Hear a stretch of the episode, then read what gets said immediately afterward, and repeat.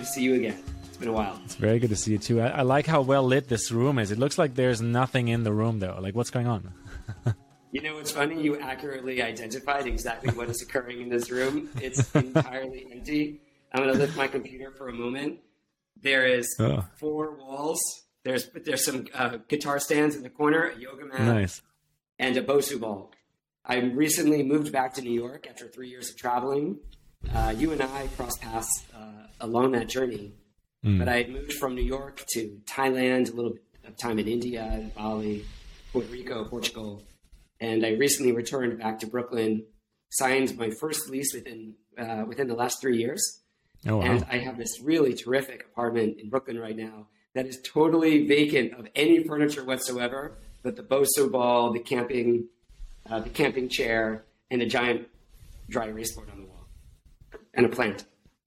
I like it. Well, the, the plan makes it the essential um, starter kit. I, I think it's good sometimes to live without stuff for as long as you can, and then just see what stuff actually comes back into your life. Because we are humans, and if we have a house, we'll fill it with with stuff. That's what we do. Yeah, it's funny that you say that because this pa- these past three years was a bit of a catharsis for me, actually separating and unattaching from a lot of the physical belongings that I had accumulated living in New York for 15, 16 years. And it was an ex- like a spiritual experience of unattaching from relationships and some Right. say, like former personas and energy. But then living with only like a guitar case and a backpack for two and a half years, moving between different countries, provinces, Airbnbs, made me appreciate the minimalist lifestyle. And now that I'm back in New York, actually, it's as though I'm like stepping outside the cave. I'm for the first time like returning to this very commercial, consumerist, mm. materialistic world, but and trying to like still maintain that version of Adam while Adam was living in Airbnbs in Bali. But it's colliding with the reality that like Amazon is just one one swipe away. One swipe On away. Yeah. yeah. No, I think this is a this is a great a great mission is to bring the minimalist ideals back into like the hubs of capitalism, right? It's like living in LA or New York or any huge city for that matter, especially in the US where as you say like Amazon is a click away and it'll show up on your doorstep within like 2 hours or something. Um like immediate satisfaction. Oh, Yeah. I like I need that spoon that is full it is 60 it is long so I can get the last little scoop out of this smoothie underneath the blade. Oh yeah, I'm gonna I'll spend like nine dollars on this totally frivolous item on Amazon and then it arrives, it's not what I wanted, I throw it away. But there's a there's a solution. This is what capitalism has done so well. There's a solution to every perceived, even like totally artificially contrived problem. mm, And I find myself thinking like, oh, I need that. I want to get that last scoop of smoothie out of the bottom of my of my container. How do I do that? Oh, I should buy something. Yeah, I, I like what you're saying there about how you know there there is the upside of capitalism is that any problem can be solved with like an inju- in, in engine like a an innovative solution, right? Right, Um, right. And then also perceived problems. I think one of the downsides I experienced that yesterday. I'm renting out my place um, while I'm you know, you know back with family and traveling. My place on Vancouver Island, and I've noticed like three months later that my internet rate doubled and then like you know in a live chat with them like what the fuck happened like how did the, the, the rate double and they're like oh your 24 months contract ran out so you have no more discounts and we're charging you month by month and i'm like but why didn't you make me a new offer and and and you know the person's basically like oh we're so sorry you missed it and so when you're a new client they'll make you every single offer just to score you as a client but if you're running on a contract and it turns month to month they'll do their best to barely mention it well it was on the bottom of your bill sir well, right. And so that's quite one of the the funny ones where it's like, well, if we can get you deeper in, we'll get you deeper in. No worries. Like just pay double now. And, you know, obviously that was put- easy to solve. Put in the door, but actually, what they had is they had you hook, line, and sinker. It just turned Hook, out line, and sinker, and no attention to it. That's where they had me. Yeah. that's yeah, that was Yeah. kind of the, that was the key here is that you were attentive to your credit card bill, but Right, four months in. not paying attention, and they'll they'll proceed with six months of over overage charges. And again, like that, it is what like capitalism is the best worst form of like resource coordination that we have. Mm. The problem there, well, the issue then becomes this notion of like, well, knowing that people are going to, the human brain is trained to try to solve problems when you give it a game totally. or a problem. If we just introduce novel problems to people that want to buy the product. So, like, um, what's a good, a good, I'm going to try to think of something that's kind of non controversial, like a stress ball. Okay. Like, if you suddenly say to people, you're stressed out at work, your body's filled with tension, and you're holding that tension in your back and in your hips, and you're having difficulty sleeping. Well, like here's this like funny little thing that can just sit on your desk and it has a smiley face emoji, and you should just crank on it while you're at the computer and release that stress. It's very likely that people didn't even realize that they were stressed before the stress ball existed. and the stress ball is maybe not actually curing or resolving that issue for them. But now suddenly they're thinking, oh, I have stress and I'm holding tension, and I need to begin like cranking on this little sands like balloon ball, and people will buy that stuff.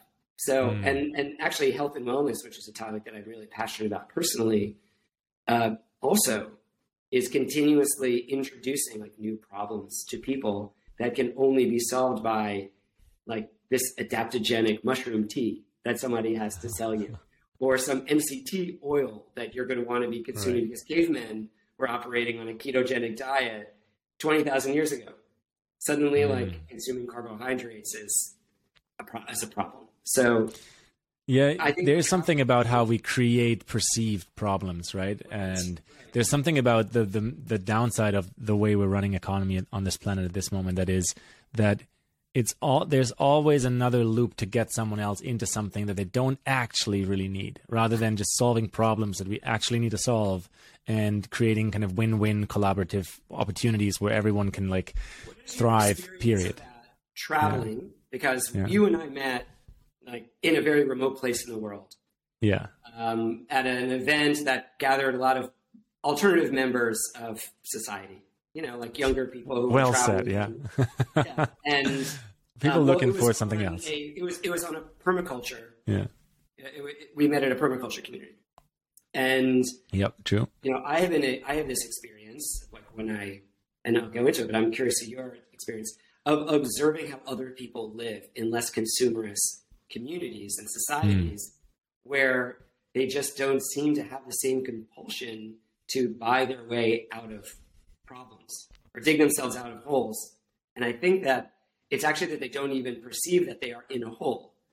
Mm-hmm. And then my mirror moment is to think like, am I, is that actually a real problem that I have or is it just a perceived problem? That's a really interesting question because think of a city like New York that you just moved back to, right? Where you're consistently, mostly outside of any kind of natural environment in a purely human built environment that happens to be a food desert, right? Where like walking barefoot is probably a crime.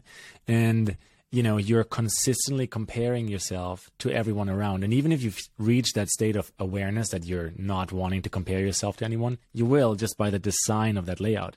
Meanwhile, at the beach, barefoot on a permaculture land, where you know um, a guy like Stephen Brooks just like pulls up a new fruit every five minutes that you've never seen in your life before, who's like, "Look at that fruit!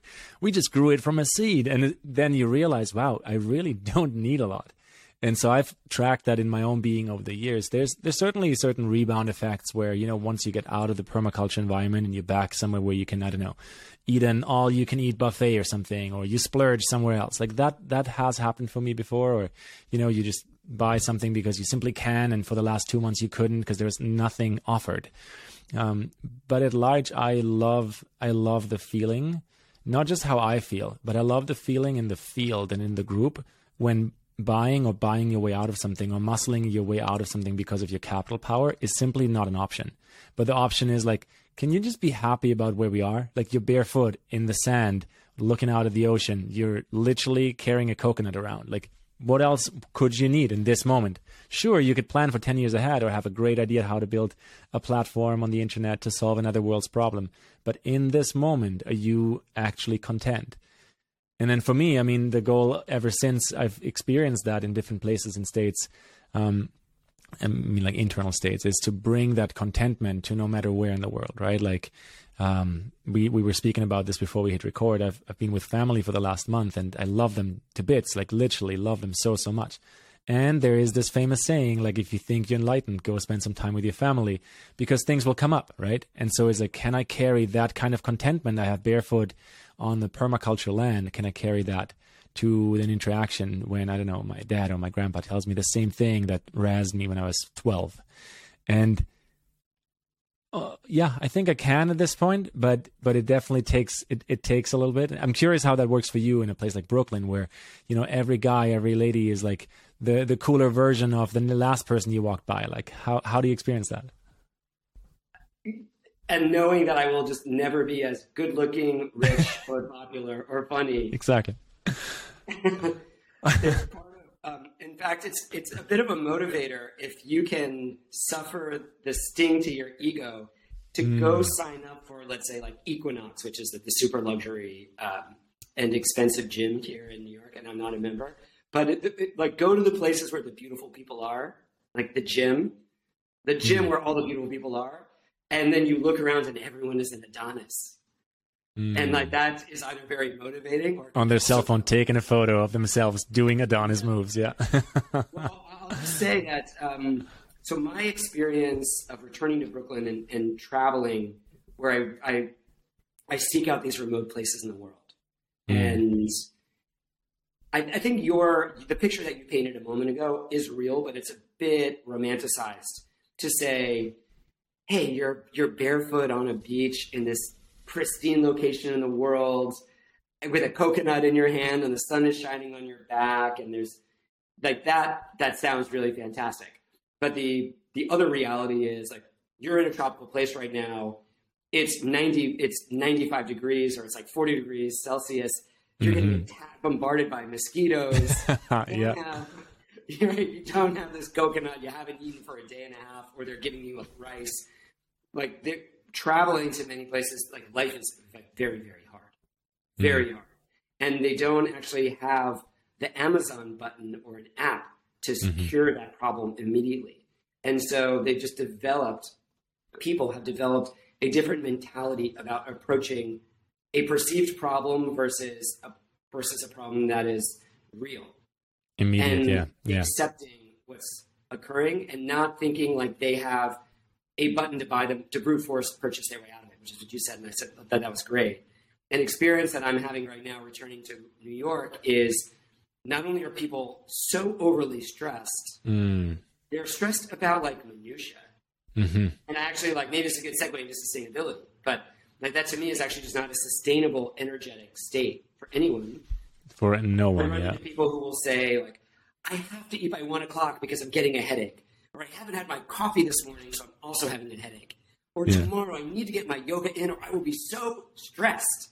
And way to prime yourself. Yeah. As if they're like playing whack a mole yeah. in their daily lives, and everything is off base, or maybe they miss their antidepressant med, and they're on like three antidepressant medications. They have to have like their diet is fixed, what they eat is kind of fixed. When they go to bed, and it's as though they're creating as many problems as they are actually resolving and addressing. Mm.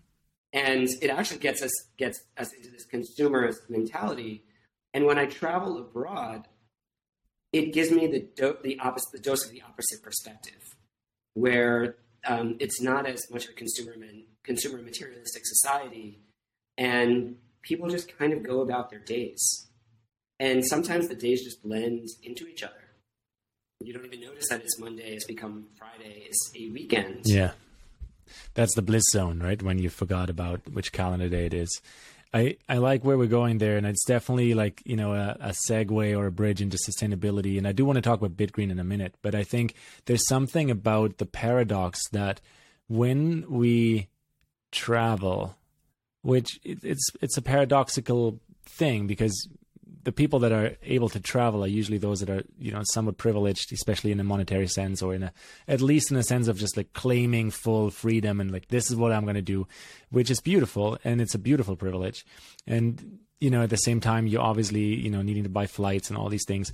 I'm not a fan of flight shaming at all. I think there's there's a place for everything in this world but what I'm trying to get at is it's paradoxical because you're not sitting at home just becoming aware of the systems at hand, but as you're traveling, you're experiencing kind of a mirror or an echo from these systems. And as you said, the consumerism versus a country where that doesn't play a big role, right? And then your own self and the states that you go through yourself, they change and you realize, wow, like, yeah, that is really stressful. And I just had to pay another, I don't know, $500 to, you know, get a flight to this place or, or I couldn't pay any money and I just needed to deal with it and, and, and take it as it is. Or I missed a flight or whatever it is. All of these things actually, they, they guide and lead us, at least in my experience, to this realization that like, oh, wow, life is simply as it is. And when I surrender to that, so much more is possible. And suddenly I come, I become equipped to kind of surf the you know the the opportunities that life has in front of me rather than trying to optimize my own life to become a robot that does yoga at 6 a.m. and does mm-hmm. uh, green juice at 9 a.m. And if I don't have that, then I'm not as spiritual as I want to be. All of that is ultimately total BS, yeah, especially if it's used. Only people who actually do that stuff. Exactly. Like, everyone else in the world is just living. They're, yeah. like, without the G, they're like Matthew McConaughey living in their birthday suit playing the bongos. just living, and then here yeah. we think that we need to formulaically create this entirely separate, almost like robotic lifestyle mm. of yoga and green juice and Erewhon and Whole Foods, yeah. and then getting to bed at a certain time, and then having our aromatherapy. Yeah. And when you travel to some places and you realize, like number one, many some of these places things just don't work. Mm just blow a tire and there's no like AAA. Like you're gonna, they, people have to figure it out. I actually just returned to Brooklyn. I was in Peru, um, visiting a carbon credit, um, a conservation project that mm-hmm. My company, has in the Amazon. And I mean, I traveled to like maybe one of the most remote places in the world, like where they are just building roads, which is both heartbreaking, but then also you go there and you realize that people are living at such a subsistence level that actually a road improves their life so materially than to have to like take a path from one place to the next. And life is just so hard at that level. And there isn't even a notion that things are, there isn't an expectation that things are going to work. The expectation is actually that things are not going to work. So people have just developed this, like, the mentality and mindset is calloused, if that makes sense. Like they're not cynical and hardened, but they're just hardened to the reality that things aren't going to work and it may be hard and it gets hot in the jungle. It's hard to sleep at night and there are mosquitoes. And that's the process. Mm. That's the process. And there's no like buying your way it's out. It's just it. how it is. Waiting yeah. for the government to show up and figure it out for you. You figure it out yourself. when I come back to New York and everyone is just trying to buy their way, buy their mm. way to the more blissful state. And then that just becomes its own like it's its own inertia. Like you need you need a an equally powerful force to thwart or begin to even hit the brakes or throttle this notion that I just need to be doing more, more and buying more to reach that like blissful state. Where actually the blissful state in many ways, as I travel, is having lower expectations and being and just being yeah. a bit more calloused. I love it. This for me is the perfect segue. We need to be doing more is the illusion, right?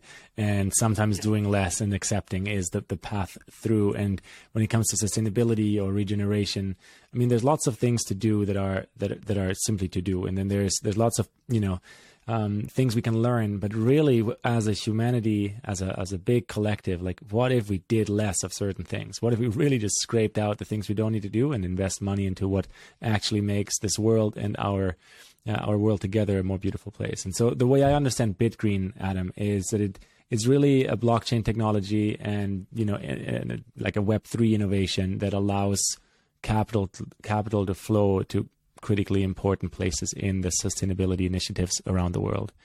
Is that is that a good way to intro it? Like, how would you explain BitGreen to your grandma? Yeah. Oh, actually, when I'm talking to grandma, I get yeah. real deep. yeah.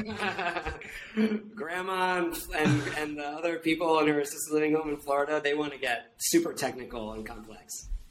Um, well, let's go there. yeah, actually, you know, since we t- started the conversation about like discussing human behavior and psychology, I'll, I'll give actually more more color on Bitgreen. So, yes, the boilerplate is that Bitgreen is a blockchain that's committed to sustainability and sustainability values. Mm. We're built within a blockchain network called the Polkadot ecosystem, which is very interesting. It's actually developed by the former co-founder and CTO of Ethereum that many people may know and be more familiar with. And several years ago, the CTO, or at that point his name was Gavin Wood, identified a few flaws in terms of the scalability of Ethereum, and then left and began to build Polkadot. What's great about Polkadot and why this is advantageous for Bitgreen is that it enables what are called application specific chains. Mm. Or you could refer to it as like a purpose built chain. So instead of having one gigantic blockchain such as Ethereum, which is a general purpose, and on that in that ecosystem, you may have metaverse apps and decentralized finance apps and FIFA soccer apps and video games, right? All in one space. Within Polkadot, you have these parallel blockchains that interconnect for security reasons and for scalability. But each individual blockchain, and they use much of the same infrastructure, is purpose built for designed for one like instance or one type of transaction or or initiative. So you would have one parallel blockchain for DeFi, and another one for virtual reality, and another one for metaverse, maybe. BitGreen is a blockchain that's purpose built for purpose. And we talk a lot about sustainability because there's this massive funding gap to help uh, basically to finance and bankroll the achievement of the United Nations Sustainable Development Goals by 2030. Bloomberg estimated there's about a $50 trillion funding gap. Mm. And whether that's a believable number or not, I don't know. It doesn't sound super credible. But if the real number is 40 trillion or 60 trillion or 30 trillion, it doesn't matter. The doesn't matter. Change. There's a gap between what like, we need it, and it's a gap, and it's the size of Jupiter, hmm. right? And the only way to get there is to take aggressive action, like a hard fork in the direction of raising capital and coordinating resources toward attaining those United Nations Sustainable Development Goals. And that's the core mission of Bitgreen is to try to raise $1 trillion within a decade for the UN Sustainable Development Goals. And it's like a fantastically large number. I don't know how we're going to get there. But by setting a goal of a trillion, it means that we're not as focused on like smaller, um, smaller initiatives like the, the permaculture farm that you and I met, which is from the heart and is very effective at a grassroots level. But Bitgreen is focused on building a massive blockchain ecosystem and network where there is coordination of resources, human capital, and financial capital toward realizing these UN sustainable development goals. But the one angle that I want to add, mm. which relates to our former conversation, and everything I just said is basically what's on the website. But the other piece here is that I have this nagging doubt that even if Bitgreen or anyone were to raise $50 trillion for the UN SDGs, that it would make a difference. Because, I was just about to go there, but I'm glad you have that doubt yourself. So let's uh, let's hear, yeah.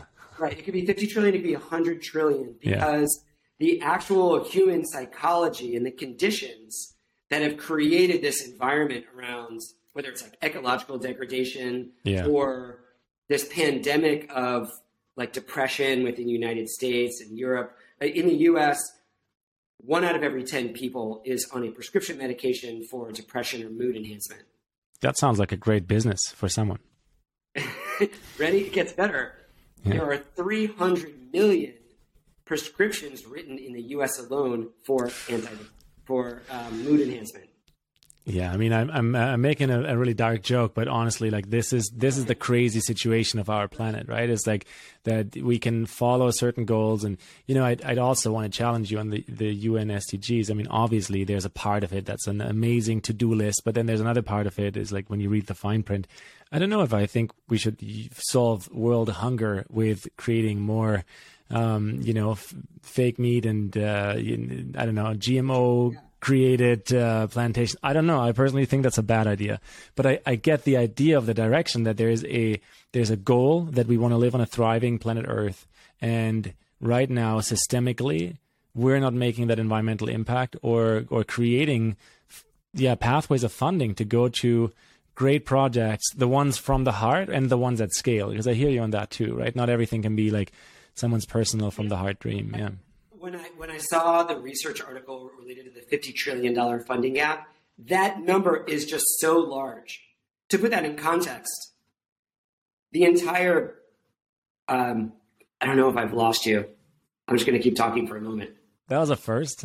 I just like my computer just like it felt like it just exploded or something.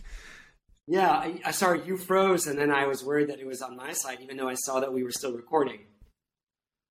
Sorry no, about we're that. All good. We're all good again. Don't worry. Let's. Um, uh, the last thing I heard, and, and we, we have your side on um, record as well, and we'll just keep moving, and then and then we can edit this. But it was something about the the trillion dollar funding gap. You were making a great point that maybe the UN Sustainable Development Goals are not the exact point in space that we want to target. Mm. And I, I would I would agree with that potentially, even though I'm not a researcher who came up with those goals. But in from my perspective, the fifty trillion dollar is so large anyway, it looms so large that we generally know the direction that we ought to be headed, and mm. that we are not heading in that direction now. Like that exactly. requires a hard fork in the new direct in a in a new path. But I I would challenge that even if we were to somehow raise the money without printing it, either with magical internet cryptocurrencies mm-hmm. or with like Federal Reserve dollars, that the ultimate and root problem here is the way that humans are treating each other and treating the environment. And then one step below that is actually how we're feeling about ourselves inside. Big time. How we're feeling about ourselves and how we therefore treat each other and, and the environment. And this is, you know, in my research and in my, you know, following intuition and purpose around the planet and interviews and all the things I've been doing over the last five, seven, ten, even 15 years, that's the underlying factor I keep coming back to is like we, and, and this is my biggest criticism on, on capitalism. We were joking about it earlier, right? Is like there's a lot that it can do and there's a lot of innovation that can come out of it but then there's something fundamentally that is so um, wrong if you can earn on someone else's uh, depression prescription model. Like if, if you're benefiting, if someone's benefiting massively financially, and which means power, which means access, which means all the things that you know is behind it, on other people's um, negative or, or, or detrimental state of well-being, something about that is just fundamentally flawed, right? And so I think a big part of sustainability and regeneration is to bring funding to things that are environmentally creating impact that is positive for the planet and for each other. But it's also to maybe adjust the rules or maybe adjust the game, maybe maybe to figure out that certain things we simply can't do, right? Like I think I read a statistic the other day that's over 70% of all of the pollution comes from the main industries on this planet.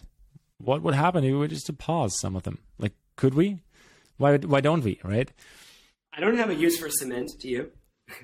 At this point, where everything is cemented, I mean, well, you you know, we can think of extremes where, yeah. let's say, like pharmaceuticals are really important for um, a variety of neurological or, or, issues, like someone who's bipolar, maybe, um, and there are others. But then to prescribe Ritalin to a child who just has difficulty sitting in a chair, that's a good example of where the ludicrousness begins because it's a child. It's supposed to have difficulty sitting in a chair. Montessori school. I don't, I don't know, but um, so so yeah. this is what I'm, I'm I'm interested and I'm challenged with BitGreen mm. because BitGreen and blockchains are a fantastic solution for um, for capital aggregation and transaction settlement and data verification. It's actually what it does the best. Mm. Right.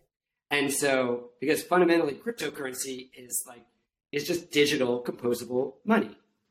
And so to try to use this infrastructure to raise capital, send it to places that are in need and do this in an efficient mechanism is a very great, is a terrific um, and relevant use case for crypto. Maybe, maybe more than like monkey JPEGs. But big time, I yeah. still don't think, yeah, I still don't think that the underlying solution is just raising money with a blockchain. And I think the other component here is to figure out and run experiments on how to improve people's livelihoods and how they think about themselves and their own self worth. Mm.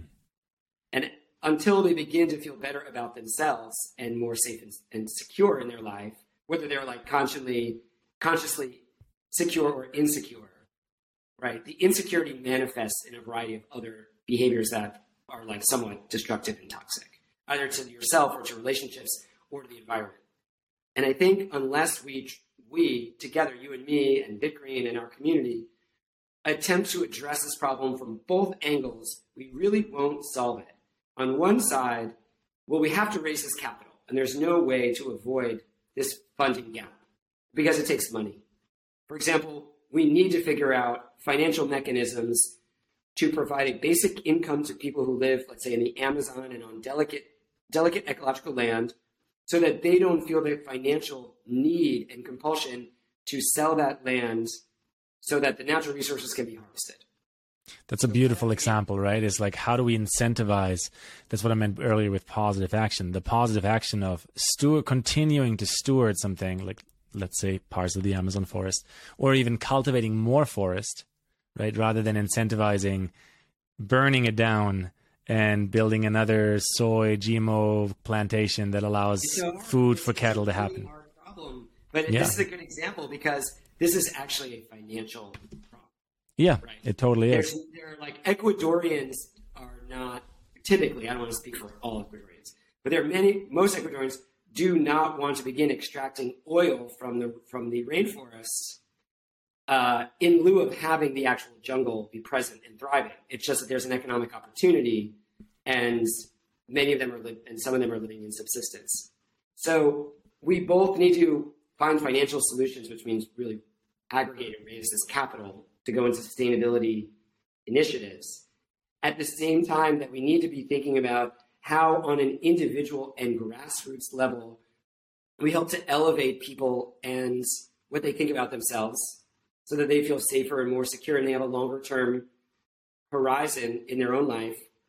And by feeling better about themselves, they will naturally begin to treat other people and their environment better as well. Mm. And like we see, we obviously see this in research studies again and again that the better that people feel about themselves, the better they treat their family, the better they treat their coworkers, the more that they are ascending Maslow's hierarchy towards self-actualization right? And actually, Maslow, at the end of his life, changed the hierarchy. Did you notice? Mm, yeah. Right. And he put community transcendence at the top. The better that when people, what he realized was that the terminal point is not self actualization, it is transcendence and giving back to your community. Mm. And I think that's the only way that we collectively, and what I'd like to see BitGreen become, is not merely a blockchain that aggregates and raises capital for these initiatives, but then has an entire different, let's say, app store that is focused on volunteerism, community activation, health and wellness, mental wellness, food. Because I, I to me, these are all questions around sustainability or what is sustainable for us long term it's not merely a question around environmentalism or conserving the Amazon. I'm fully it's, with you on that. I, I, think the example we picked is a good one, though, right? And I'd love to hear some example projects that uh, BitGreen has already supported or that you're connected to at this point. You said earlier you were you traveled to Peru um, and visited one of those. I mean, I think there's something in what you're saying that has to do with, you know, you know, maybe it's not that we can engineer community. I think that would be the wrong terminology. But what we can do is we can we can support each other by having you know powerful incentives that that that incentivize i would again call it simply positive behavior and that also connects several actors in ecosystems that could be the actor that brings in finance it could be the actor that is looking for volunteering uh, you know energy that could be so like the connection is something that really is deeply missing in a lot of the capitalistic um, gameplays that we have out there right now. Because if you want that spoon for your smoothie that you mentioned uh, earlier in this conversation you have no idea where it comes from who had the idea right? Like you might be super grateful for the rest of your life to get the last like 0.5% of that smoothie under the blender but you'll never actually thank the person who invented it in another way than giving them $9 once following your example right and so that's that's an interesting separation if you were to find and feel genuine gratitude for what happened there. So where where is it where where does that possibility live in the way we do economics? And I think you're you're right on that community is a huge piece of sustainability and regeneration and the path forward.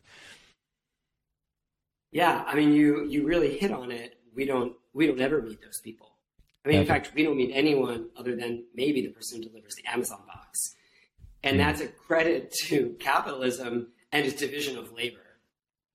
Right. Right. But division of labor then leads to the separation of our interconnectedness that as we know is is you know it's present even if you don't know about it. But then we're totally separate I mean we're separate from the animals that mm. we eat. We're separate from the farms and the locations where they are raised or even the the people who kill and process the animal and we just end up buying like we buy the meat wrapped in cellophane and styrofoam at the end of the freezer aisle in a supermarket, right? And that's the closest that we actually get to the food system. Mm. Um, hopefully, blockchain actually can change some of that because what blockchain does so well is coordinate. It also tells stories very well because it's able to harness and verify data in a meaningful way. Mm. Not there yet, but here are three projects that we're currently working on. Nice. The first is we have a project in Peru with the largest indigenous group in the country. Uh, they are the stewards and legal landholders to, or the ancestral um, inheritors, heirs to a large swath of pristine Amazonian rainforest in the Ucayali River Valley, which is east and north Peru, on the border of the Acre uh, province of Brazil. And this land and the, and the, the Shipibo are their name the name of the indigenous group, are continuously under threat and are vulnerable to incursion by external commercial interests like illegal loggers, illegal miners, yeah. narco traffickers, um, palm oil agriculturalists, and other agriculturalists. And we're working with the Shipibo to try to help them uh, set up a REDD Plus conservation project that ultimately would issue carbon credits that are verified, almost like tokens, basically instruments that verify that carbon and biodiversity is being protected and sequestered on their land. But this is a massively complex issue because it's not just a carbon credit project. We also need to work with the group to help them organize amongst their many different, over 100 different communities. Many of those communities don't live on the grid. They're like the very definition of remote and off grid. Some of them don't speak Spanish, they speak Shipibo. Um, so we need to work not, not only with helping them organize as a community, also helping them connect with attorneys in Lima and elsewhere to establish legal land tenure over their land so that they have the ability to issue carbon credits. Then we need to work with them in terms and a project developer to produce the carbon project, and then eventually bring those carbon credits to market and sell them via Bitcoin, the blockchain, right? Mm-hmm. And then I'd like to figure out other ways we're working with them to try to capture the human story of who they are as an indigenous group so that like Julian, who's in Europe somewhere, who's buying the carbon credit, actually realizes that when he buys that carbon credit and retires it, it's a form of wealth transfer directly toward these people who are living in the Amazon that's helping them build roads, hospitals, schools. It's not like a carbon credit that's going to Adam in, in Brooklyn. Right this is an interesting piece of again the comparison of like let's just call it like traditional capitalism and then the evolution of capitalism, whatever you want to actually call it, you know, in retrospect. But is that think of Amazon. There's the one person on the top that always earns more, and that's the one person everyone knows. We even iconize these people, right? Fair enough. Maybe that was a great idea. And sure, many, many, many other people have created income streams because of the platform Amazon existing. But then the way that when you buy something attributes value or connection or or or the like the feeling of like this is a two-way street. Wow i'm buying something from you and you're feeling better. That's uh, very much close to zero if not zero. And and so it's it's kind of funny because if you were to look back on this economy like i don't know 500 years in the future from now and you're like oh wow you guys were you guys really went far on the separation arm, no? Like, I mean, couldn't get further away from each other. And so the hope about, uh, you know, projects like Bitgreen and the blockchain at large is that because we can track and transparently see where things go, where they come from. And as you said, we can kind of feel the story. Like imagine every item you ever bought in a supermarket or on Amazon, and we used Amazon a lot in this example. Um, but imagine every item you bought in a supermarket, you knew the whole story of how it got there. You knew the whole story of who made it. I, I love the concept. Some of it is really hard because yeah. the blockchain is trustless, meaning the information that you provide can um, cannot easily be manipulated. But people can manipulate the information before it hits the blockchain. So I don't know, like I, you know, I'm the owner of like an organic, organic fair trade cacao, and every farm and everyone who works there in my little plot of land in Brooklyn has like fully paid tuition to Harvard. Yeah. I mean, I could I could weave any story I want. It may not be true. So actually verifying data is is a complex challenge. But here's another one, actually. So second example, yeah, go for it. Second example, yeah, but this is something that's totally different. The Carbon Credits Project is working with an indigenous group. It's carbon credits, it's conservation, it's a lot of like um, subsistence tool, people who are living in subsistence, right? This product is something that I actually want to use, and hopefully I'll play it with my friends, and maybe even you'll play it or some of your. And it focuses on that other aspect that I was discussing with BitGreen, which is just trying to help people live better lives wherever they are. The first product that BitGreen is going to be releasing, which is going to be in the next two or three weeks because it, we're targeting New Year's resolution time, is called Habbit, H A B B I T, like the Habit Rabbit. And this is a consumer game that people can play. It uses ChatGPT, the new AI that was uh, released by OpenAI.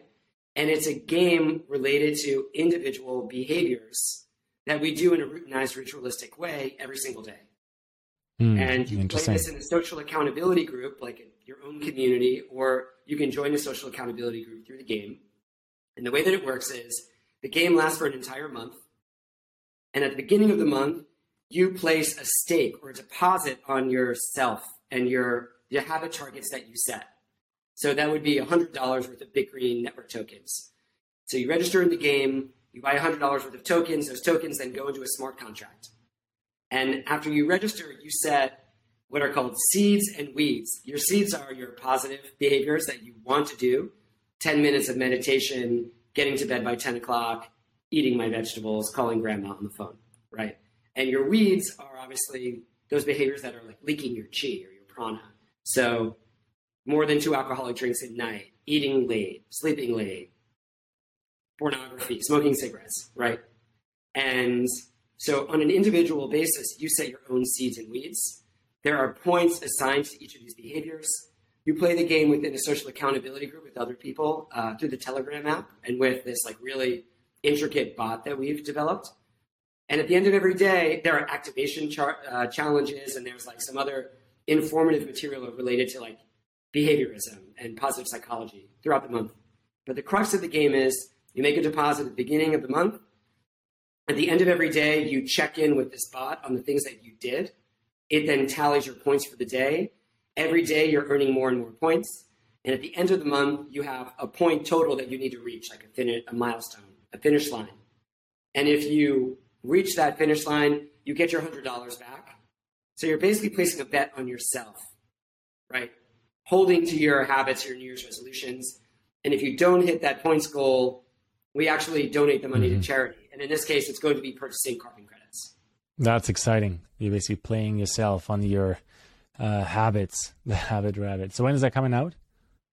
That will be, uh, the game starts on January 6th. And then the actual registration for the game, I think we're going to put up the landing page in the next week or 2 mm-hmm. It just seems kind of timely that we're BitGreen is ready to actually go live with its blockchain. And so we've been rushing to get this game out the door because it seems like it could just be a fun game for people who are setting New Year's resolutions or some type of goal in the new year to be the, the higher, better version of themselves. To give them this like this technological tool that is great for habit tracking as well as like social uh, socializing in community. So that we don't need to do these things alone. Yeah. that and that that's a big piece of of it right? Like going going together and finding ways of how that actually turns true. Not just you know, on the permaculture land, which I think is for a lot of people. You, you, if you're dreaming of the permaculture land, make sure to go there. Make sure to make sure to build one. And also, then there's more, right? Like it's it's kind of like the it's a big planet with a lot of different versatile, uh, you know, places and also aspects to it. So this is this is exciting, Adam. Uh, can't wait to play that game and see and see how I you know compete against my own habits in that sense. What's the third example? You're mentioning a, three of them. Shipibo yeah, and the, people and the is one example, and the third yeah. example is a 27 megawatt renewable energy hydro facility in Sierra Leone in West Africa. Mm-hmm. Sierra Leone is like notoriously one of the countries in the world that lead in the energy poverty index over 75% of the population does not have access, consistent access to electricity. And then if you actually break that out amongst urban dwellers versus rural, about 94% of people who live outside of Freetown, the major city within Sierra Leone, do not have access to regular power and electricity, which then trickles down to lack of access to modern healthcare, education, uh, refrigeration, right? and uh, Sierra Leone is just like a, a, a, very difficult place to for traditional investors to deploy money. We were contacted totally. by an organization that was founded by uh, the Rockefeller Foundation and the Bezos Earth Fund, as well as the IKEA Foundation, known as the Global Energy Alliance for People and Planet. Their focus is to build new clean energy infrastructure in the global south and create new green jobs that are local. And they're going to be using BitGreen to raise financing for this hydro facility in Sierra Leone. So the blockchain right now for us when we when we release these three products in early 2023 will have a conservation and kind of carbon credits and indigenous aspect to it it will have this like consumer game that is focused on like community and helping people live healthier lives and then we'll also have this focus on financing real world hard assets that are like impact assets such as renewable energy and also microfinance lending. Mm. This is super exciting. I really appreciate that you walked us through three real life examples and also like the difference of them, right? Like, um, like let's let's say renewable energy, the global south, an example where that has been really difficult to invest into, right? Then the project with indigenous people, you know, it, which is there are still so many indigenous tribes on the planet that need our support, like stat, right, to protect what's still able to be protected. And then more like the consumer facing, you can download it on your own phone example. Um, where where else is BitGreen going? Like maybe as we're you know coming to the close of this episode and understanding like you know there's there's going to be a follow up conversation a few months down the road so we can track what else is happening with with oh, BitGreen. No, but for right now, Adam, um, I just what face is frozen. Maybe you're still recording this, and so I'll continue to answer the question where BitGreen is going. Well, the, the midterm vision here is to establish BitGreen as the premier bona fide sustainability brand within the blockchain space. And I hope that the BitGreen name resonates with people. We're obviously borrowing from the Bit meme and the Green meme. And my aspiration here is to show people that there is a way to do things, to do the right things and do it the right way. Mm. And I hmm. think our mutual friend Stephen Brooks has done that with his permaculture farm down in Costa Rica and elsewhere throughout the world. When people see Stephen and when he presents, you get this notion that he's doing the right thing and he's doing it the right way. And for the Good right example. Reasons. Yeah. Yeah. And I think that those type of enterprises are severely lacking right now in the blockchain space. Mm. And we see some phenomenal examples even in the corporate world, like Patagonia is a really terrific one. And we now with blockchain have this incredibly powerful new technology where people have extraordinarily high expectations of it, and they're really questioning, what does this blockchain thing have to do with me? What can it mm. do hmm. for me? Instead of and and that's the answer. Yeah. Something that will hopefully like for speculative purposes. Yeah, yeah, yeah. And I would really love to see that BitGreen can deliver on that question and that potential. What can it do for me? Well, maybe you want to support indigenous groups or help to save the Amazon. Maybe you want to be um, helping to modernize the electricity grid. So we're building clean energy and renewable energy in the US, Canada, and throughout the world. Or maybe you're looking for a consumer application or a game that you can play or a way to connect with a coach that you can get involved in a training program on a blockchain where you're taking like a MOOC or mm-hmm. you're working with a personal trainer, you're learning a new language, or you're just enhancing your habit practices and your daily behaviors. And blockchain can deliver on this promise. It's just that there aren't a lot of teams that are working on it right now. I would love to see BitGreen be that team or inspire other teams to begin working on important problems. That's a brilliant vision, Adam, and I think you're you're spot on. That you know, blockchain can deliver on that. That is the promise of the technology, and I think it's just a matter of time until it will. And so, like, power to you in that process. I loved having you on the show. Let's definitely make sure we have you back another time when, you know, you're further down that vision.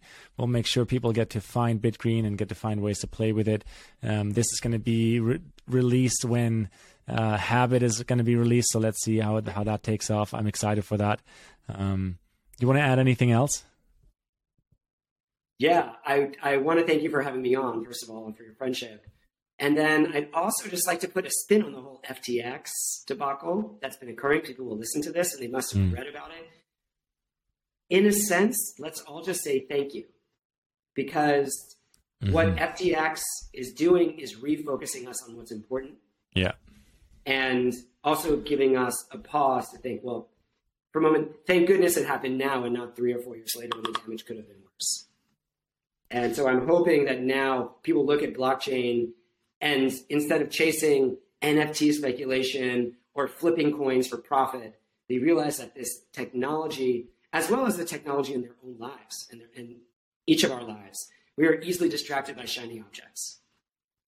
Right. Yeah, that's we, kind of the evolution of our economy, of our species, of the way we interact. Right, right? is like let's move move out of this shiny object syndrome and into some and i think honestly this is like one of the core definitions of sustainability when it comes back to economy is like can it actually create something that's more value than just more dollars on someone's bank account but like true value it's always going to lose its shine you got to find yeah. what's incandescent yeah Right. And you know, um, you can take it with you. I don't know where I heard that. I think someone said it at like breakfast or something the other day. It's like you just can't take all the dollars with you. You know, whatever you believe, wherever you go when you die, but you can leave a legacy that is like a, a true sentiment for planet Earth, you know? Adam, thank you so much for your time. Thanks for your work in the world. Thanks for make, making the time to you know share all of that about BitGreen. And yeah, I um I I think back with um more than just one smile to the time we met on a you know permaculture land in Costa Rica. And I think for everyone who's dreaming about that again, go and find these places. It's so important to um keep an eye on all of the trends that are happening in this world, but also to make your own experiences, right? Because experiences is how we really grow into, you know, just like Adam right here, into people that are convicted, who are determined uh, that this is the next the next thing they need to do. And you took a whole long time to to pop out there. No, you were like on a uh, what like a multi year sabbatical. I, I love that. But now we're back. Now we're back. All right, my friend. Thank you for the time. Right on. Awesome. Thank you, Adam.